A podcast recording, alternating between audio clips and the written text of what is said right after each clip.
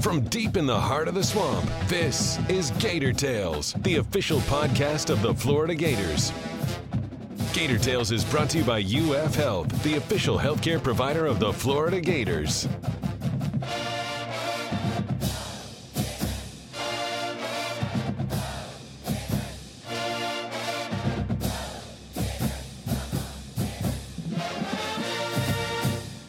Welcome to Gator Tales. I'm your host, Adam Schick.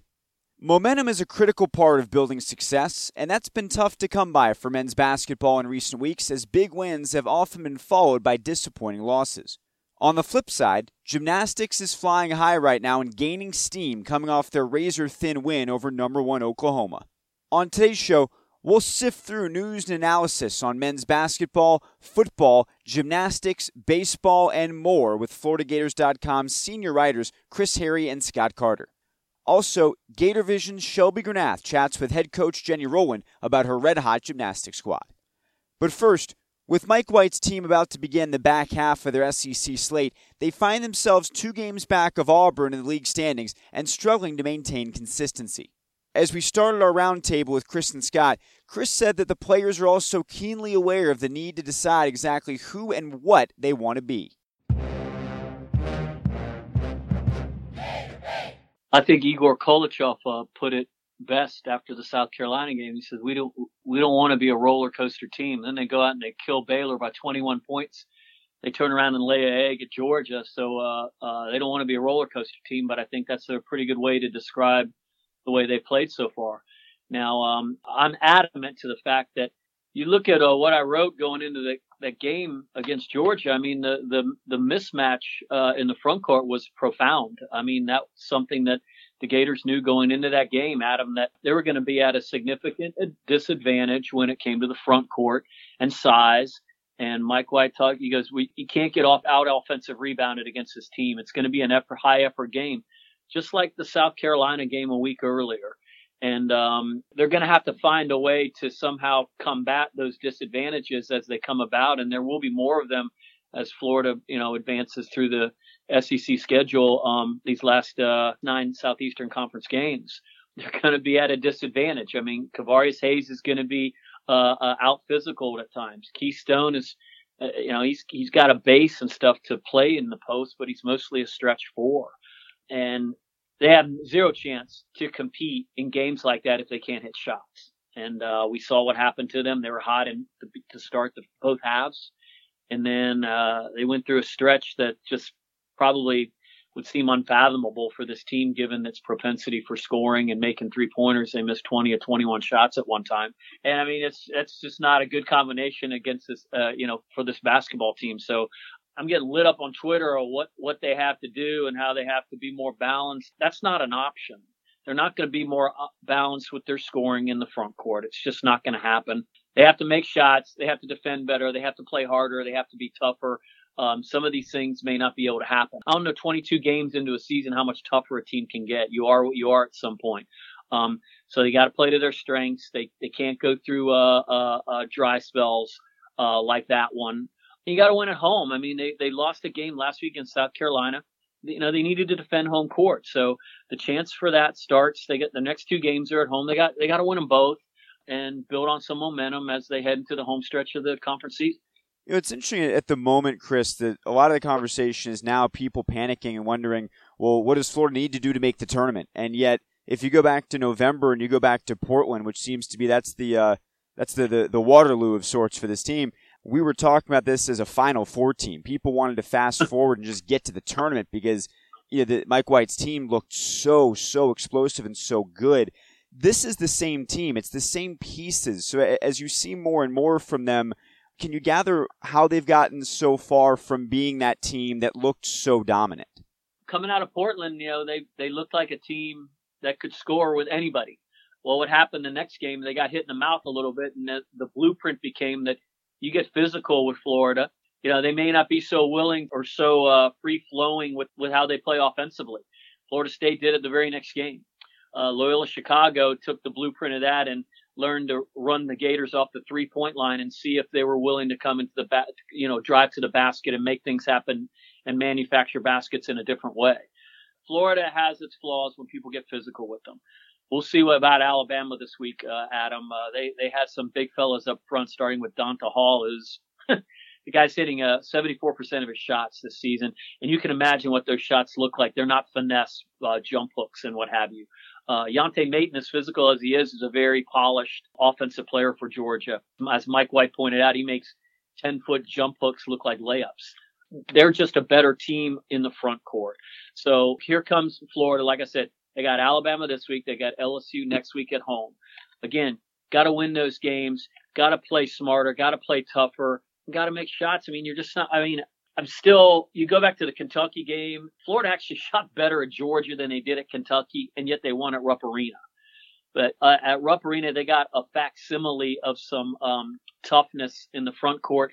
Got 50-50 balls. They got no 50-50 balls at Georgia. They got outfought and outplayed and out hustled for extra possessions.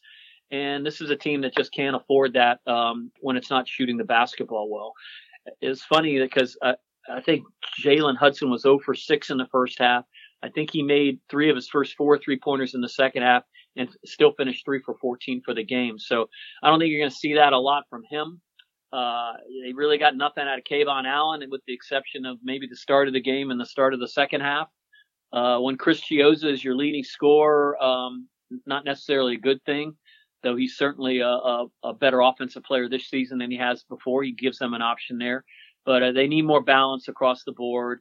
They need to get guys to drive the ball and maybe start kicking. Although driving the basketball, I to go back to that. Driving the basketball is not something this team is always willing to do, with the exception of a couple guys. Egor Koulechov is a willing driver, but at six five, he's going to be met by six eight, six nine guys the result is not always going to be good.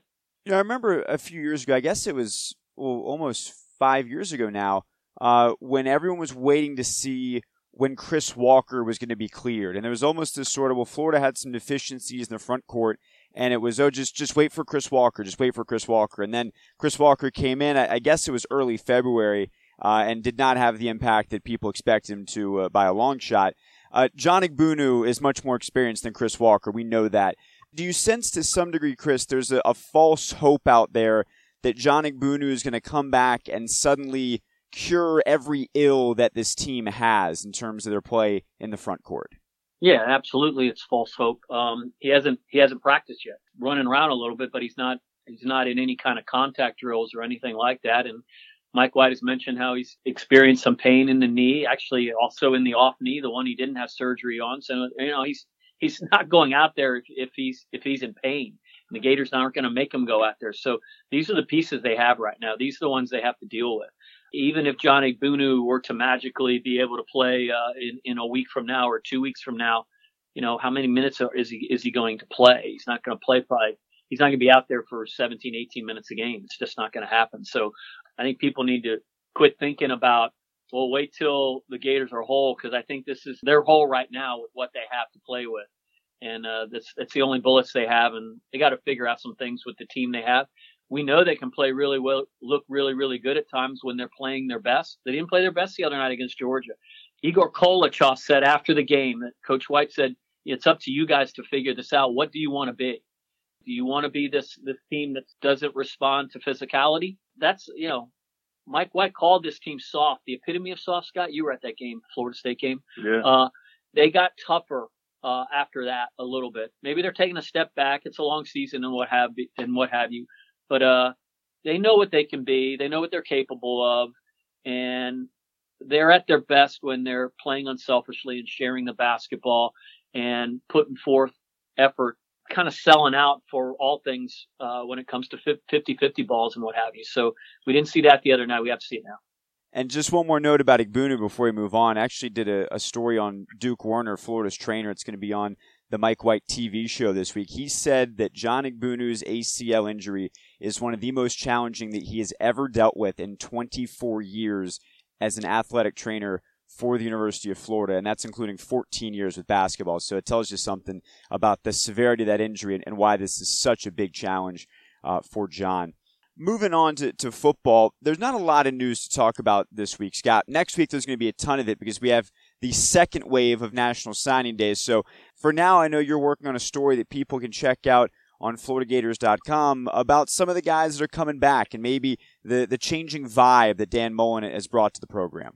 Hey, you know, I was over at the indoor facility the other day. Some of the players were over there doing a uh, a photo shoot, so I caught up with uh, quarterback Felipe Franks and David Reese, uh, linebacker. You know, both of those guys were uh, team leaders last year, team spokesmen, and I was just curious what they uh, thought about how the, I guess, the aura around the program has changed some. And, you know, both guys said it's changed a lot. Uh, there's a lot of details that have changed. Uh, some more attention to detail, I think, certainly in the weight room and the off season program.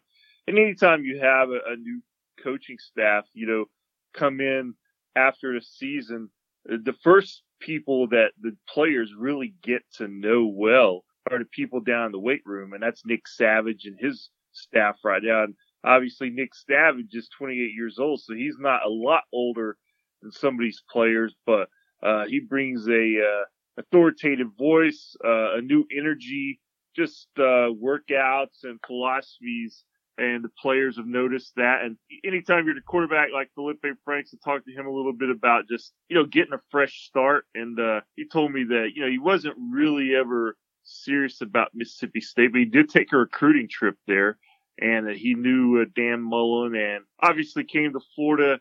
Had a rough season, but he was still talking about, you know, even though Emory Jones is here and there's a lot of people that are, you know, looking for a change, maybe a quarterback. I mean, Felipe's, uh, as he should. I mean, he he's bearing down. He wants to prove people wrong. He mentions that. So uh, that's the I kind of attitude he's got to have. And, and David Reese is just a veteran leader. Is excited to, to play for uh, Todd Grantham, a guy who he had some, uh, I guess, connection with when Grantham was at Louisville uh, up there on the recruiting trail. So he knows him a little bit about the uh, just the aggressive nature that he likes to play defensively. So, so both players, you know, obviously pretty excited about some of the changes and, and really just a fresh start for the entire team.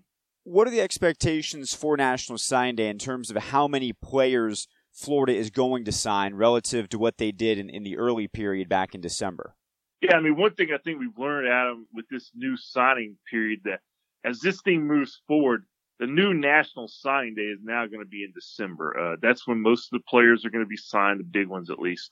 You still have some good players, some potential difference makers once they get on campus and prove themselves. Uh, but right now, I think the Gators are looking at maybe nine to ten more players to fill out this uh, first class for Mullen. You know, there's still some some bigger names are in the running in. There's still some names that you heard at Mississippi State that also now maybe some interest in Florida. Uh, don't know exactly how it's going to shake out. I'm sure there's going to be a probably a transfer junior college kid or two maybe still to come in.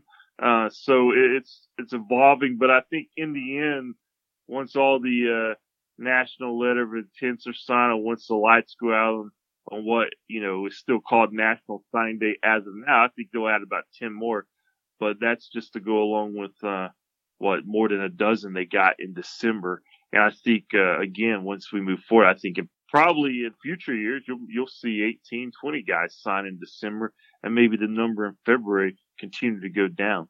We're gonna get more on gymnastics coming up here in a little bit. We'll hear from Jenny Rowland. Um, but Scott, just a, a quick note from you on this gymnastics team who's now sold out Exactech Arena back to back times just knocked off the number one team in the country in Oklahoma.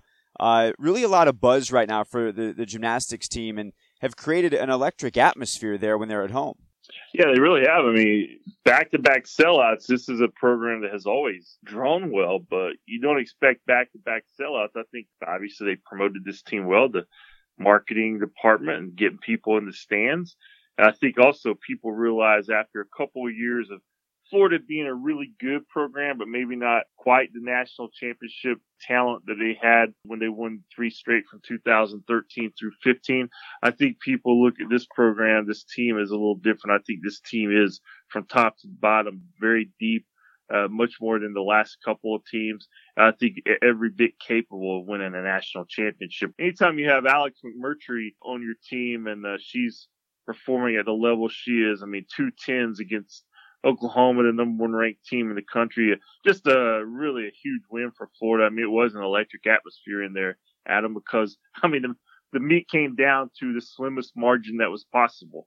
Florida got it. You could tell how much it meant to the the athletes, just the way their reaction was. And uh, it was funny because uh, Alex McMurtry, she evidently is good at math too. How about that? She kind of figured out in her head beforehand that the Gators had won before it was official and was going around and telling her teammates and they weren't quite sure if she knew what she was talking about, but she ended up being exactly right. They, they won by the slimmest of margins. And, uh, again, uh, Jenny Rowland got in her third year. I think this is her best team or deepest team. And, you know, Oklahoma and LSU, their last two home matches, big reason why they sold those out because you know what?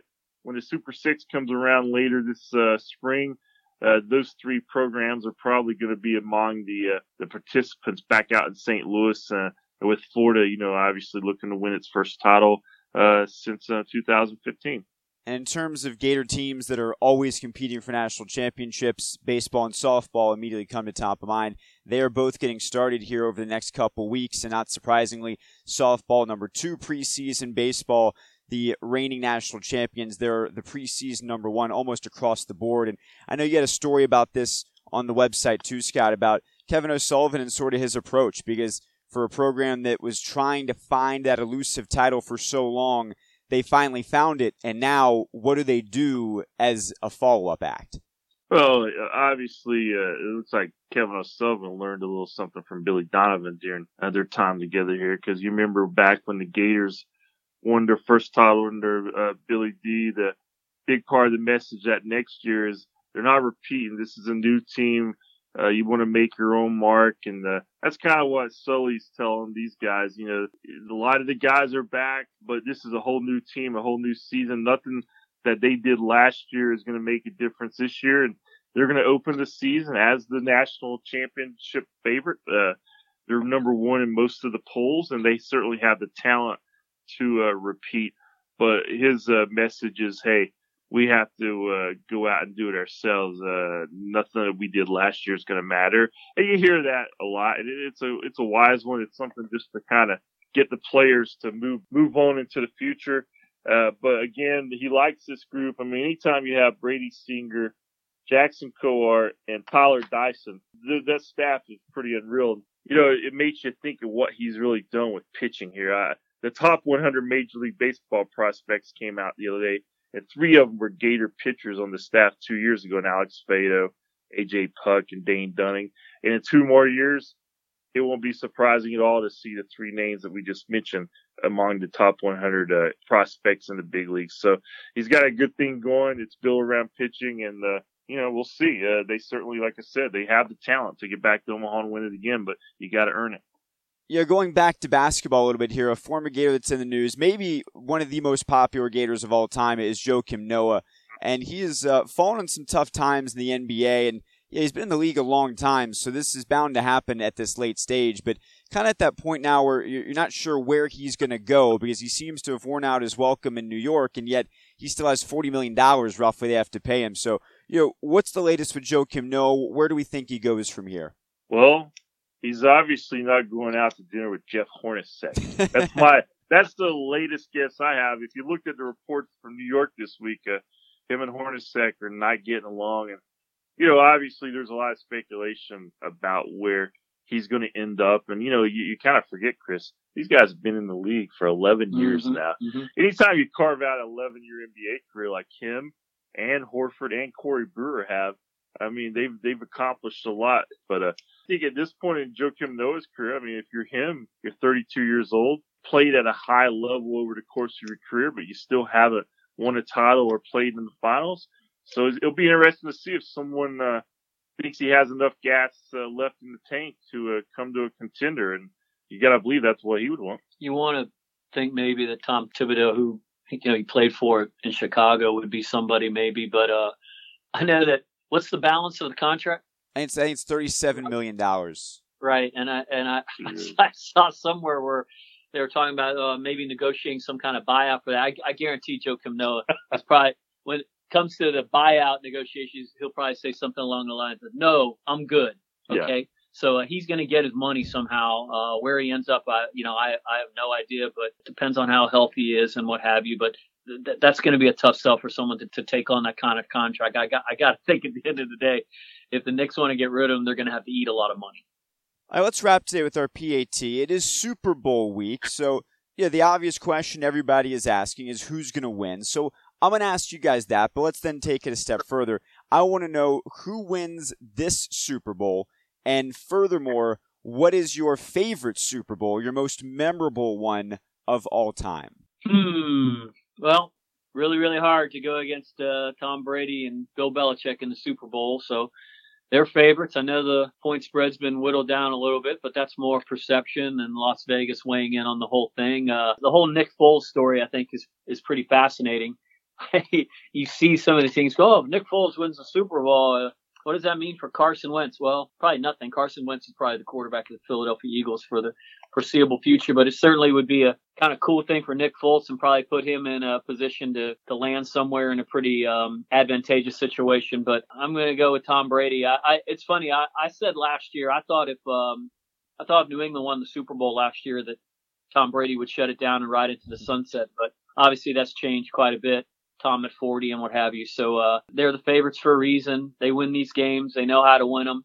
Uh, we'll see how Philadelphia responds, but that's been a pretty good story for that city and what have you, regardless of how their uh, fans seem to act. But I'm going with the Patriots. Scott, yourself? We definitely agree on this point. I don't even think it's going to be close. and I really could care less about the winner of this game. But I do not ever, ever, ever go against Tom Brady. I mean, he is the best quarterback of all time. I think he's the you know, I laugh at this debate about which is who's most important to the Patriots' success, Belichick or Brady. I'm going to go with Brady. I think he's the best. He's the one with the ball in his hands. Yeah, I think he's the best NFL player ever, most decorated now. And I'm not even a Patriots fan, but I really respect what he does. And I just, Eagles are a good story. Nick Foles is a good story. Just can't imagine uh, them winning that game. As far as my favorite Super Bowl, that's the first one I remember because the Dallas Cowboys won it. Uh, 1977, believe it or not. That's how old I am. Uh, Harvey Martin and Randy White were MVPs. That's how I became a really an NFL fan, a Cowboys fan. And it kind of connects to my second favorite, what, 1992 season. The Cowboys finally break through again with Emmitt Smith and Troy Aikman and Michael Irvin. That group beat the Bills. So those are probably the two that stand out because the ones that have had the Cowboys in it over the years are the ones that I've always cared about the most. And unfortunately, uh, I might still be waiting for a while for that to happen again. Well, Scott is a Cowboy fan, and that's nice and everything, but I was born in Washington, D.C., and grew up a Redskin fan. I'm partial to all three of the Redskins Super Bowls that they won, of course, and they're the only team. Joe Gibbs, the only one to ever win three with three different quarterbacks. First one was, of course, the John Riggins game which came after they just destroyed, I think, Dallas in the uh, NFC Championship game. I think it was a two touchdown win. But John Riggins, one of my favorite players, just a fantastic uh, Hall of Famer, running back. Give me the ball, John. You know, any any guy that'll get drunk in front of a Supreme Court justice and fall asleep under a under a table you know, you have to really admire. This that is old school, Scott. That, even you, as a Cowboy fan, even you have to respect that. I love this. Loosen kind up, Sandy, baby. You're too tight, is what he. I wish sports still had those kind of characters because sports used to be full of those guys, and now there's still those guys, but it's it doesn't seem to be wrapped around as much fun and personality. It's more about just marketing and money nowadays, uh, unfortunately. But uh, you know, my last thought on the Super Bowl, you know, we're talking about the best Super Bowls ever, our favorite Super Bowls, the Patriots. I will say this, of all the Super Bowls in my lifetime that I remember, I can't think of a, a more unlikely one than what the Patriots did last year. I, I actually was uh, kind of forgot that because there's so much going on in this world today. I kind of forgot how that played out until the other day. And I was like, holy cow, that really happened. I mean, that's amazing. Amazing indeed.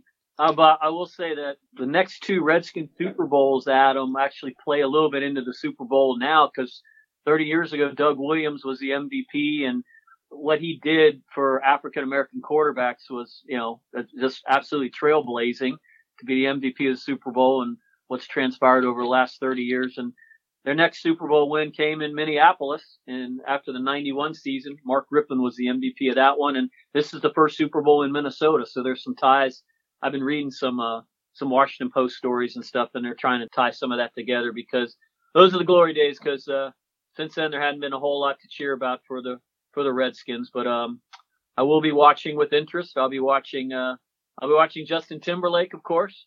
Amen. And, uh, it's always a fun. I watch the commercials. My wife enjoys watching them with me, so it's always a good Sunday night in the early February. So we're looking forward to it. I'm excited about the spectacle and, and not having to stress out like I did last year when it was uh, it was my team that was having an epic meltdown that Scott just brought back to the forefront. So thank you, Scott, for uh, reminding me of a, of a very painful well, experience from a year ago.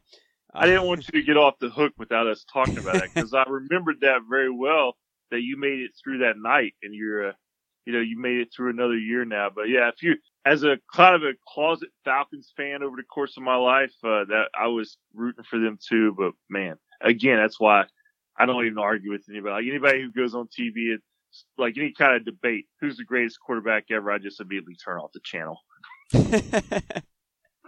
Calling it for Tom Brady. Discussion over. Uh, and, and this discussion is now over as well.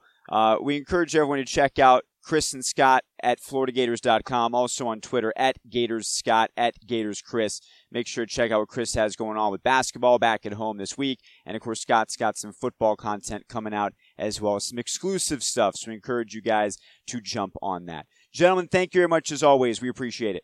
All right. Thanks, Adam. Thanks, Adam. See you. When you've won three consecutive national titles in recent years, it's tough to achieve new firsts as a program. But prior to this season, Florida Gymnastics had never had a sellout crowd, and now they're two for two in 2018. The most recent of those packed houses saw Florida knock off number one Oklahoma with a season best score that raised the bar for this year's squad. Gator Vision Shelby Granath caught up with head coach Jenny Rowland this week and began by asking how significant it was to beat the defending national champions. It was huge this past weekend. Uh, this team really um, has been working hard in and out of the gym. Um, there's been little mini battles. Everybody has their own issues. Um, getting more consistent, uh, working on little details. Um, but overall, to see everything come together uh, at a competition where no competition is supposed to mean more than another, but um, but it did. They wanted to go out and do do right by Gator Nation and defend the dome, and uh, coming out with a win really um, just set this team up for uh, a lot more success for the rest of the season. What are some of the things you saw in that Oklahoma meet that maybe you hadn't seen yet this season? I feel like this the team bond, the team chemistry has always been there from the beginning. Uh, I felt like it rose to a new level uh, this last competition. Uh, just the support that um, that that everybody gave to each team member was outstanding. Um, to see each routine build off of each other was was a great thing to see. That was something that I hadn't seen yet this year next athlete fed off in a positive way the success of the routine in front of them, um, didn't let it affect them. And I felt like everybody, they were focusing on themselves, which is good when you're in the moment, uh, when it's your turn to compete. You've got to focus on what you've got to do. I feel like uh, everybody did a really good job. And in turn, you know, that's what the team did. They focused on, on the team and, uh, really just, uh, rose, rose to a new level. Knowing what Alex McMurtry is capable of, you see her in the gym every day. Did it even surprise you that she got two tens in one night? No, it sure didn't. Uh, if she would have stuck her bar dismount, she would have gotten another 10, which uh, the staff would keep laughing. Uh, she's been training floor. Will probably be debuting floor at Georgia. But we've been we've been laughing and said, you know what? If if she got a ten on bars, if she stuck her dismount, we probably would have just thrown her out on floor because why not? You had three tens. Let's see if you can get a fourth, and who knows, break another record. But um, of course, we would talk to her about that, see how she felt. but uh, no, it doesn't surprise me at all. Um, it's something that she strives day in and day out to do to get better um, and to transfer everything from the gym out onto the competition floor and those little details that she's been working on really paid off. She really is a a team player. And, you know, she gets a 10 on beam, but she runs up to Nicole Webb and gives her a huge hug right mm-hmm. before Nicole does an exhibition on beam. So, other than talent, what does Alex McMurtry bring to this team? Mm, you you said it. I mean, really, I there are not enough adjectives. There's not enough. Uh, really, she has a heart of gold and she always puts the team first. Uh, when we met uh, the first of this year, uh, we were talking about individual goals, and her individual goal was to uh, do what's best for the team and to make sure the team's needs are met. And she made a pact that she was going to make sure that she met with each individual athlete and figure out who they are, what they need from her, and made sure that uh, she was capable of giving them what they need. So it's always a team mentality for her first over herself. Uh, she knows she works hard. Uh, she's going to perform well. It's going to be it's going to benefit the team and. Uh, her personal accolades are just icing on, on the cake. Mm-hmm two home meets so far this season, two sellout crowds. Mm. What can you say about what Gator Nation has brought so far this season? Uh, I just got chills. Um, it's a testament to this team. I truly feel, um, I will say day in and every, every day, uh, this team really lights up the stage and is so much fun to watch. And you can tell they love performing for Gator Nation and for Gator Nation to come um, recognize that and continuously support them. I really, I can't thank them enough. Uh, these athletes work so hard. They love putting on a show for a crowd and very thankful uh, to have such amazing support uh, coming from Gain, not only Gainesville, but uh, the state of Florida. Um, I've heard people come from outside of Florida just to come uh, watch these Gator gymnasts compete, and um, it's amazing and, and very very thankful and very grateful to to be in uh, a school that has a support system like that. In a sport like this, how important is that home crowd, that home atmosphere? It's a lot. Uh, it's a lot more important than people think. Um, you know, for a football crowd, it's really important um, to have that noise um, as far as distraction for the other team. Um, just the noise, uh, the energy that our athletes play feed off of. It's it's a high for them. It, it helps them. It helps them perform. They thrive. They thrive uh, on that uh, energy level. And uh, no, we we work on it. They know how to manage. Um, some of the freshmen it takes it takes a little longer uh, than others to figure out how to manage that energy level but uh, really in the end they thrive on it and um, it's just something um, this team uh, they love to please others and um, i know uh, they're very happy to be able to give gator nation put on such a show for them heading to auburn this week what has it been like for you the past few years to compete against the school you were at before florida I, I will say forever, um, Auburn has a very special place in my heart. Um, love going back uh, on campus. There's still a lot of good friends. Uh, made a lot of good memories there, and uh, learned learned a lot about myself. Learned a lot about coaching. Uh, so I'm really forever grateful for uh, being a part of Auburn for such a period of time, and to be able to bring my own team back there now. Uh, it, it really is, it's exciting. I in turn, I'm a people pleaser. I, I love to show off and, and make my mentors uh, proud. Um, I, I, do my best uh, as to what I've learned uh, from him, uh, Jeff Graba, the head coach at Auburn, and um, as competitive as we both are, he hates to get beat at Auburn, and I hate to get beat uh, at Florida or on the road. And as competitive as we are, you know, that's that's just part of it. Um, and uh, I know uh, his team's gonna come out in full force. Uh, my team will do the same, and um, we'll see what happens in the end. But uh, really excited to to go back and make some more memories. How do you want to see your team build off of the win this last Friday? I'd like to see the performances um, everything that we we work together as a team to build off of those routines. I'd love to see that uh, taken on the road. Um, I saw that a little bit in Kentucky, and think that we can we can continuously do a little bit better job. We will be shifting lineups uh, a little bit more again. Uh, we've had some illnesses uh, through the team, but um, we we have athletes capable of stepping up to the plate as well. So um, I don't I don't doubt that they're not going to be able to do their job um, but really to feed off of uh, each routine and build on the performances and not let uh, anything else uh, get in their way. Just take it one routine at a time, one event at a time, and follow through the entire meet from first uh, routine to last routine. It's another meet that'll be on the SEC network. What has that outlet done for the sport of gymnastics? I think it's been such a positive uh, reinforcement of this amazing sport. Um, there's been a negative light shown on on our sport um, in a way, but um, I truly feel that uh, NCAA gymnastics shines shines a golden facade on the sport. Um, it's a time in, in an athlete's career where they can focus more on a team other than just themselves. So taking that pressure, that load off of themselves, focusing on others brings a lot more joy to yourself. And I, I truly feel that that's why NCAA gymnastics is so popular.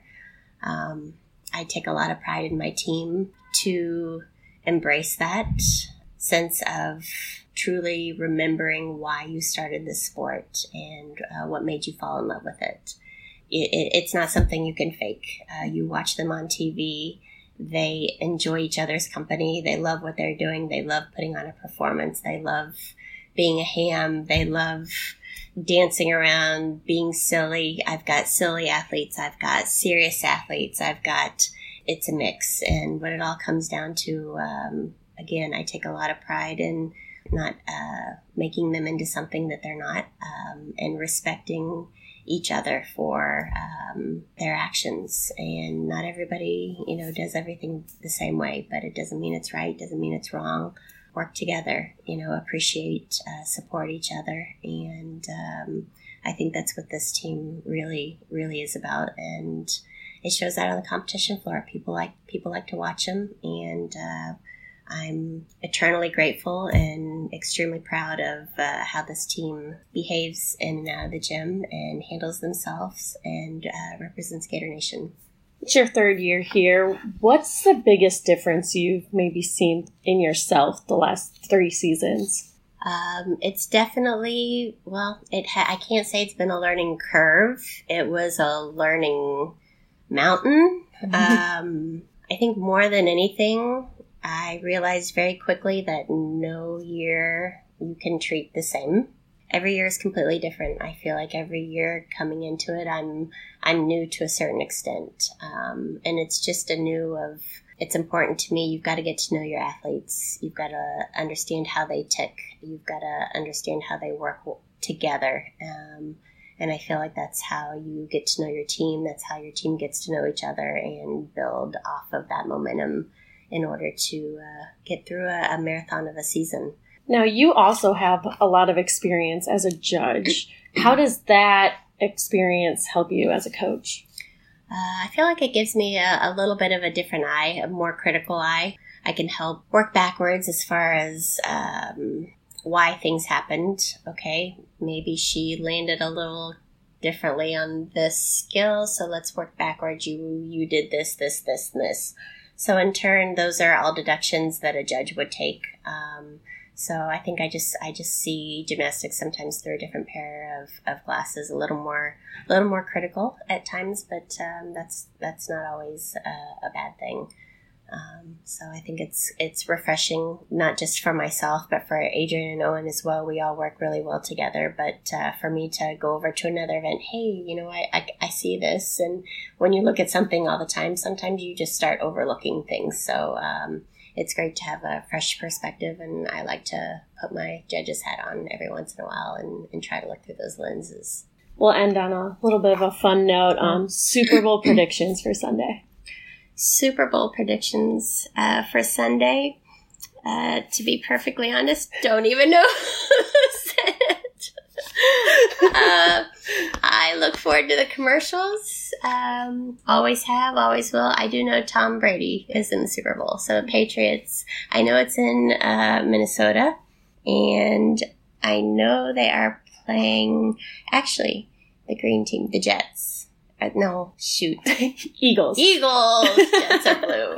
Eagles. The Eagles. Um, so I'm just, I'm just going with Tom Brady. What does the Rowland family do for the Super Bowl? Um, I can't say the Rowland family. Uh, we're not, we're not big pro football fans. We love college football, uh, but we're not big pro football fans. Uh, we will have the game on. We will um, probably grill and um, look forward to the commercials. there you go. Well, Jenny, thank you so much for your time. Good luck this Friday and the rest of the season. Thank you so much. Go Gators. And that's going to do it for this week's show. If you haven't already done so, be sure to subscribe to Gator Tales in the podcast app of your choice, and please leave a review to help us continue to grow. Watch gymnastics as they compete against Auburn on Friday night at 7 on the SEC network, and then check out men's basketball as they battle Alabama at a sold out Exactech Arena Saturday at 4 on ESPN. We'll be back next Thursday with an all new episode, including a recap of National Signing Day. Until then, I'm Adam Schick, and I'll see you at Exactech Arena.